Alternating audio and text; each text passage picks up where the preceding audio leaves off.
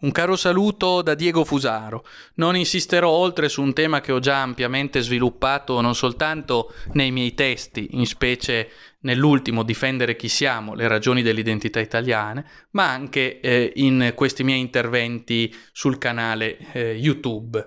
Eh, il tema in questione riguarda eh, l'ateismo liquido che si sta impadronendo della Chiesa cattolica, o più precisamente la resa incondizionata che la Chiesa di Bergoglio sta attuando di fronte alle potenze infere della mondializzazione tecno-nichilista. Ratzinger fu l'ultimo eroico catecon, l'ultima forma di resistenza rispetto al dilagare del nulla della civiltà dei mercati. Bergoglio invece è il papa che segna la disfatta finale della Chiesa, la sua resa al modernismo tecno-capitalistico, nichilista e relativista. A suffragio di ciò si legga un articolo apparso sul Corriere della Sera il 21 novembre 2020 che così titola Cambia la messa dal 29 novembre quali sono le modifiche.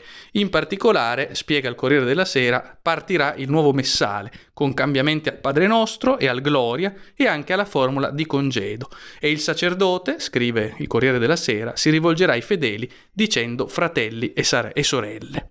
Bene, dal 29 novembre, prima domenica di Avvento, nelle chiese italiane, scrive il Corriere della Sera, si comincerà a recitare il Padre Nostro con una variazione, non abbandonarci alla tentazione anziché non ci indurre in tentazione e il sacerdote si rivolgerà ai fratelli e sorelle. Ripeto, fratelli e sorelle. Il nuovo messale sarà obbligatorio in tutte le parrocchie da Pasqua, cioè dal 4 aprile 2021.